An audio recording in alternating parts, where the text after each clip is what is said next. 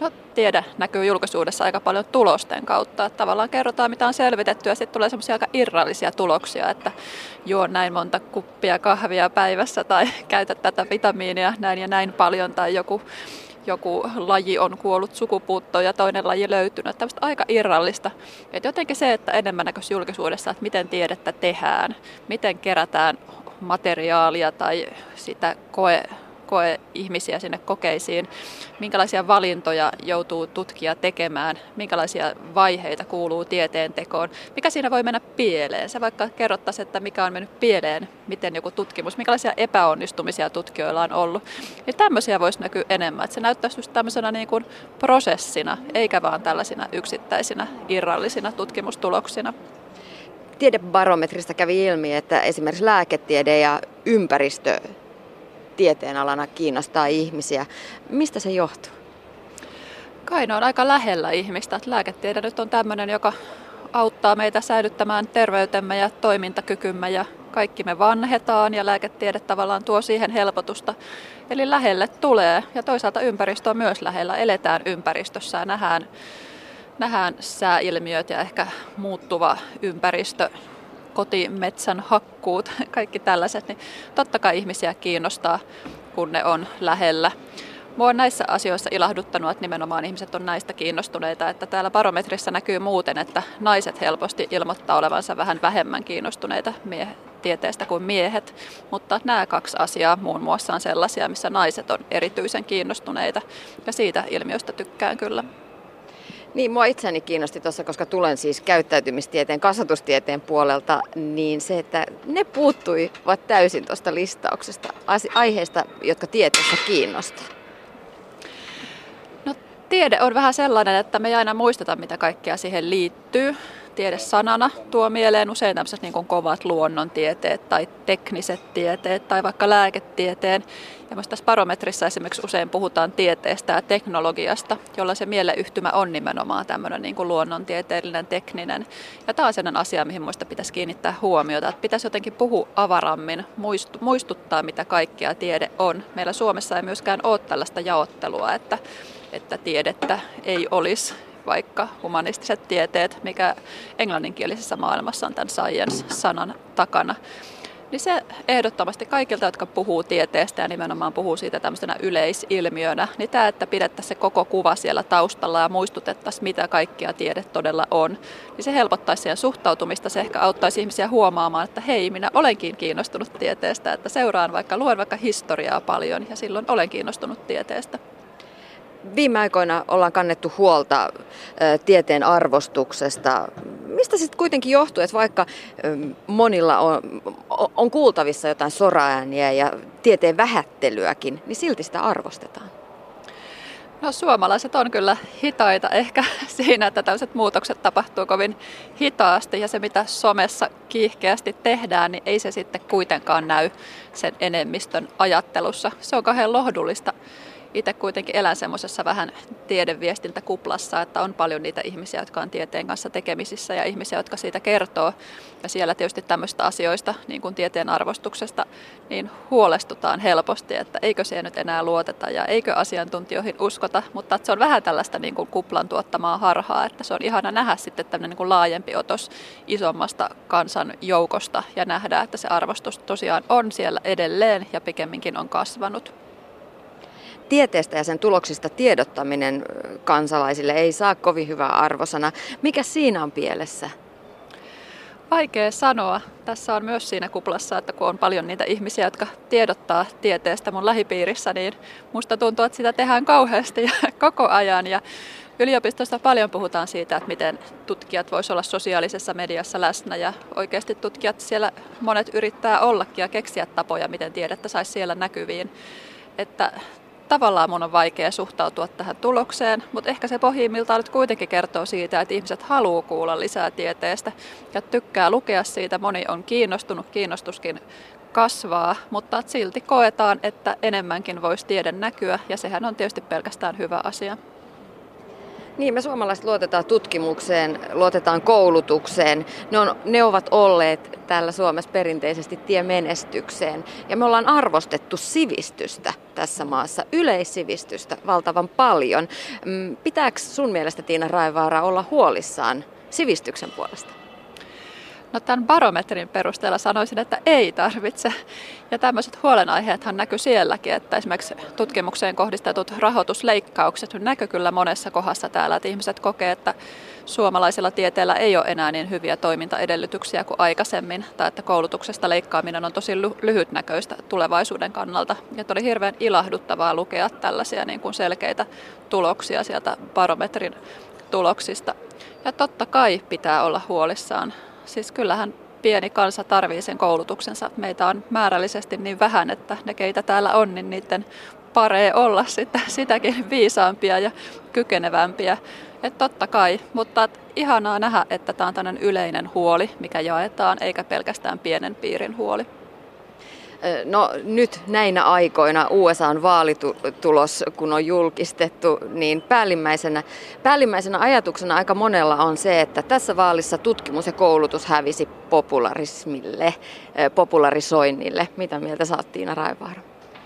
Joo, olihan tämä semmoinen hyvin syvälle iskevä vaalitulos, jossa ainakin mulle paljon semmoisia tärkeitä asioita, niin kuin nimenomaan tieteeseen luottaminen, tutkimus, koulutus, ympäristöasiat. Niin moni tämmöinen on jotenkin koki nyt aika kovan iskun, mutta ei kai ole muuta, muuta tehtävissä, kun pitää itse jatkaa sitä tekemistä ja yrittämistä ja pitää näitä asioita pinnalla ja luoda sellaisia väyliä, miten voisi tutkimuskin edellä, enemmän vaikuttaa maailmaan. Tehdä Suomessa sellaista työtä, että tutkijat ja poliitikot olisi paremmin verkostoituneempia keskenään ja tutkimustieto pääsisi vaikuttamaan tavallaan kaikissa yhteiskunnan kerroksissa. Tämmöisessä tilanteessa ehkä syytä olisi myös katsoa sitä, että mitä se vastustaja teki jos nyt puhutaan vastustajasta, niin teki paremmin? Mitä tiedemaailmassa voidaan oppia popularismilta, popularisoinnilta? Varmaan paljon ja nythän tavallaan osa tutkijoista vasta pääsee hommiin. Että kyllähän tämmöiset pitää analysoida ja miettiä ja varmaan on vähän ylimielisyyttä ollut sekä tutkijoiden että ehkä politiikan journalistien kohdalla, että on tavallaan lyöty lukkoon jo tuloksia ennen kuin niitä oikeasti on ollut käytettävissä mutta näinhän, näinhän tämä maailma toimii, että jotain tapahtuu ja sitä sitten analysoidaan ja tutkitaan ja siitä yritetään oppia ja yritetään samalla rakentaa jotenkin parempaa maailmaa. Tiina Raevaara, mitä sä ajattelet? Pitäisikö tiedettä tuoda sitten esille jotenkin helpommin pureskeltavassa muodossa? Kyllä pitäisi. Kyllä mä oon semmoinen suuri tieteen yleistajuistamisen kannattaja ja ihan kaikilla tavoilla, että tykkään yleistajuisista hyvin tehdyistä tietokirjoista ja niille varmasti on kysyntää. Tässä tiedebarometrissa esimerkiksi Esko Valtaoja on jo monta kertaa äänestetty tai tavallaan eniten saanut tämmöisiä mainintoja, kun ihmisten pitää mainita yksi tieteen harjoittaja nimeltä. Ja muista se kertoo nimenomaan siitä, että tämmöiselle yleistajuiselle tiedolle on kysyntää. Että Esko Valtoja on kirjoittanut paljon yleistajuisia tietokirjoja ja ollut tavallaan kasvoillaan puhumassa tieteestä ja tieteen ilmiöistä ja tieteen aloista. Ja tämmöistä, tämmöinen uppoo selvästi ihmisiin. Mutta näetkö mitään vaaroja siinä, jos tiedettä aletaan oikeasti yksinkertaistamaan? No kai siinä nyt voi äärimmillään totta kai olla vaaroja, jos sitä tekee väärin. Tai esimerkiksi terveys, terveys on sellainen ala, missä tietysti ei ole varaa kertoa mitään vääriä tuloksia.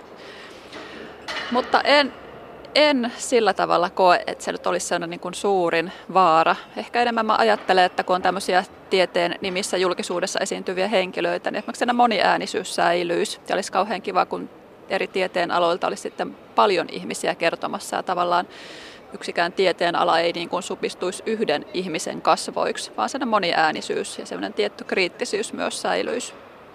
Sosiaalinen media on tullut vallannut alaa keskustelussa paljon ja siellä esille pääsee vahvasti tällainen niin kuin mututuntuma ja tieteeseen kohdistuva kritiikki. Onko tämä sosiaalinen media jotenkin vaikea pala tutkijoille? On se varmaan tälle ensi alkuun ainakin ollut, että keskustelutapa on niin toinen, mihin tutkijat on tottunut. Argumentointi on ihan täysin toisenlaista, mihin ihmiset on tottunut. Se, että mennään jotenkin henkilö edellä ja kova äänisen henkilö edellä, niin eihän se ole semmoinen keskustelukulttuuri, missä tutkija on tutkijaksi kasvanut. Että totta kai se tuottaa hankaluuksia, mutta kyllä mä luulen, että tutkijat siellä myös oppii. Että meillä on paljon semmoisia, esimerkiksi Mikael Fogelholm on paljon ollut ihan sosiaalisessa mediassa näkyy siellä täällä kommentoimassa ja tavallaan ottanut sen omakseen ja sopeutunut siihen keskustelukulttuuriin. Että kyllä se varmaan vähän muuttuu.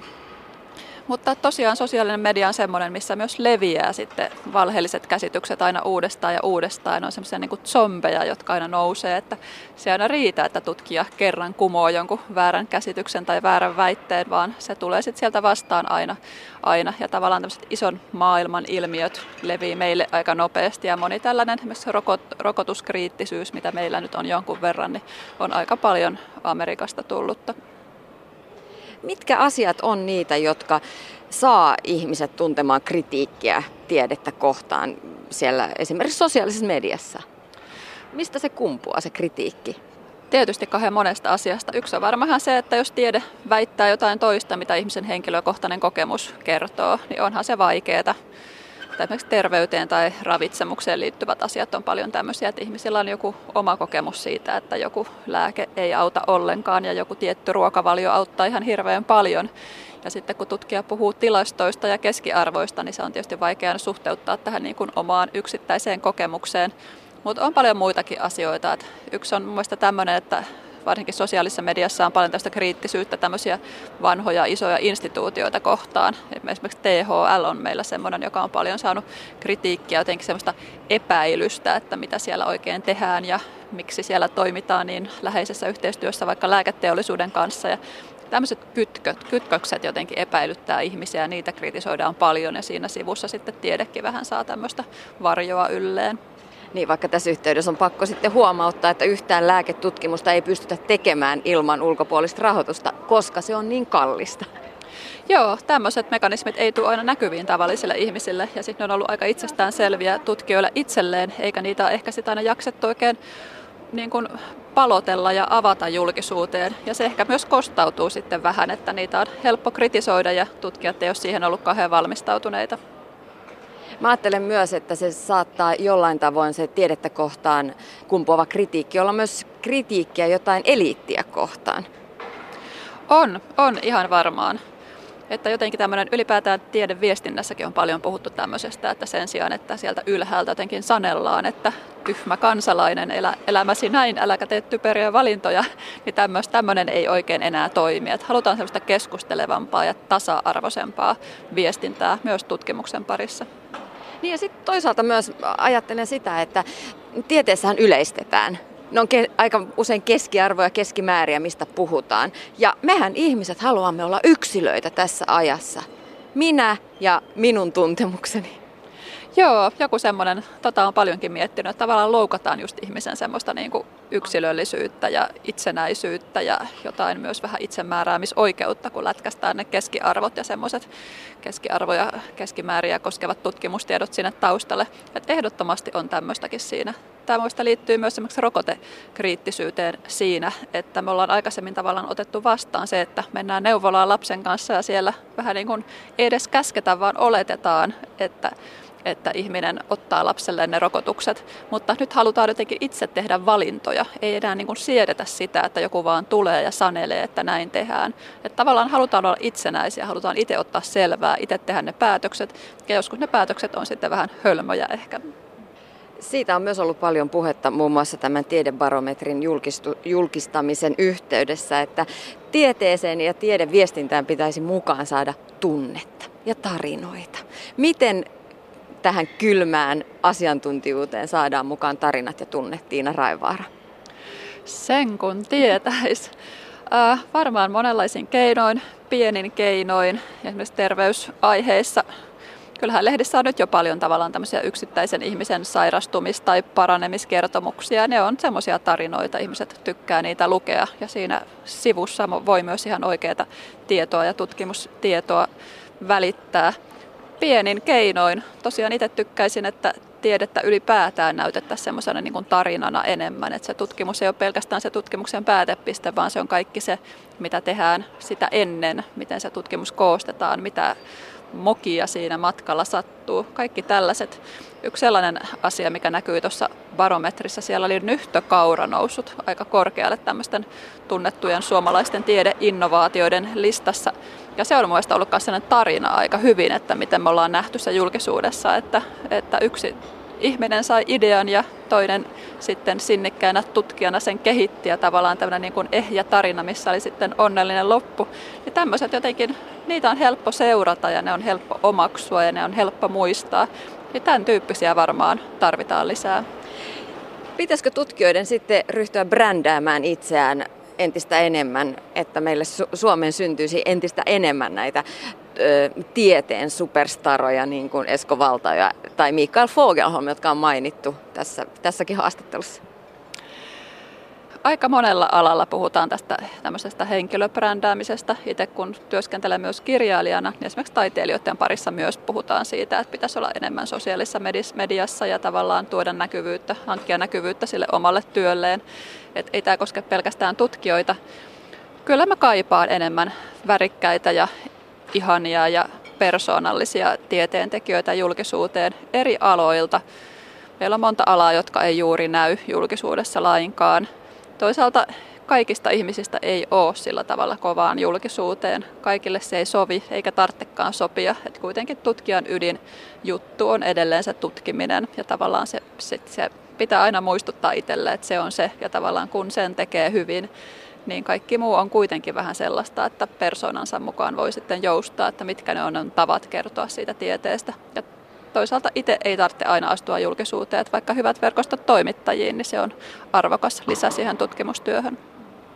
Niin, mutta tällaiseen suomalaiseen akateemiseen maailmaan, suomalaiseen perinteeseen ei, ei, ei kuulu jollain tavoin se, että tullaan ulos sieltä omasta tutkijan kammiosta julkisuuteen, koska julkisuushan on toisaalta vähän noloa.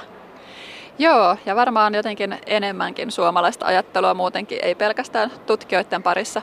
On se vaikea pala tutkijoilla, ja joissain tutkimuksissa todellakin näkyy, että tutkijoilla on myös toisestaan tämmöinen ajatus, että se kollega, joka on paljon julkisuudessa, niin se on jollain tapaa vähän semmoinen epäilyttävä tai se vähän niin kuin menettää sitä semmoista tieteellistä arvoaan siinä. Ja tämä on kauhean ikävä asenne, koska tutkijoita tosiaan kaivataan julkisuuteen ja joka sinne astuu, niin se saattaa tehdä sitä työtä vähän muidenkin puolesta. Että voi olla, että siltä tieteen alalta ei sitten muut ihmiset ole suostunut. Ja tavallaan tällä tavalla pitäisi ajatella, että se joka sinne menee, niin se joutuu kestämään aika paljon ja se ei ole monella alalla mikään helppo homma. Esimerkiksi vihapostin määrä voi olla tosi huomattava. Että se on pieni asennemuutos tai joillain aloilla ehkä aika isokin. Että tavallaan ymmärretään, että jonkun sinne pitää mennä kertomaan. Jos ei kerran itse aio sitä tehdä, niin sitten täytyy suhtautua positiivisesti niihin, jotka sen tekevät. Tiina Raivaara, lopuksi vielä apuja sinne ihmisille, jotka tämän tietomeren keskellä surffailevat netissä tai, tai lehtiä lukemalla. Miten tunnistaa oikea tieto? Me ollaan puhuttu tässä nimittäin terveysuutisoinnista, esimerkiksi kupillinen kahvia päivässä parantaa sitä sun tätä. Mutta sitten seuraava tutkimus kertookin, mistä uutisoidaan, että kahvia ei kannattaisi juoda ollenkaan. Joo, toi on tosi vaikeaa, että molemmissa saattaa lehtijutuissa lukea, että sen ja sen yliopiston tutkimus. Ja jos ei oikeasti hanki alkuperäisiä tutkimuksia käsiin, ja rupeaa vertailemaan, että minkä kokoisella otoksella on tutkittu ja keitä tässä kohderyhmänä on sitten ollut, niin eihän niistä ihminen oikein saa selvää, eikä oikein aina tarkoituskaan, että ehkä kannattaa tämän tyyppisiin tutkimukseen just vähän miettiä, että kohtuus on aina kauhean hyvä kaikessa ja käytöstään ei pidä sillä tavalla hötkyille muuttaa tämmöisten uutisten mukaan. Mutta ylipäätään kannattaa tietysti kiinnittää huomiota siihen, että kuka tavallaan välittää sen tiedon, mistä se on peräisin, kuka on sen tiedon tuottaja, netissä sitä, että missä se on julkaistu se tieto, mikä se on se sivusto, mitä muuta se sivusto julkaisee. Että vaikka siellä uskottavan kuullaan tiedeuutinen, mutta seuraava, seuraava uutinen onkin sitten salaliittoteoria, niin sitten ehkä ei kannata mihinkään lähtökohtaisesti luottaa sillä sivulla. Jos joku kuulostaa liian hyvältä, niin se yleensä on liian hyvää ollakseen totta. Että se, joka kuulostaa tosi simppeliltä ratkaisulta, vaikka syövän hoitoa, vaikka puolukkamehu tai ruokasooda, niin ei se kyllä ole totta. Että kyllä tämmöiset helpot ratkaisut olisi löydetty jo ajat sitten ja olisi laajasti käytössä. Että se on niin terve järki ja sen pieni huolellisuus, että vähän katsotaan sen tiedon taustoja, kuka sen sanoo, missä se on julkaistu, niin kyllä semmoiset auttaa jo pitkälle.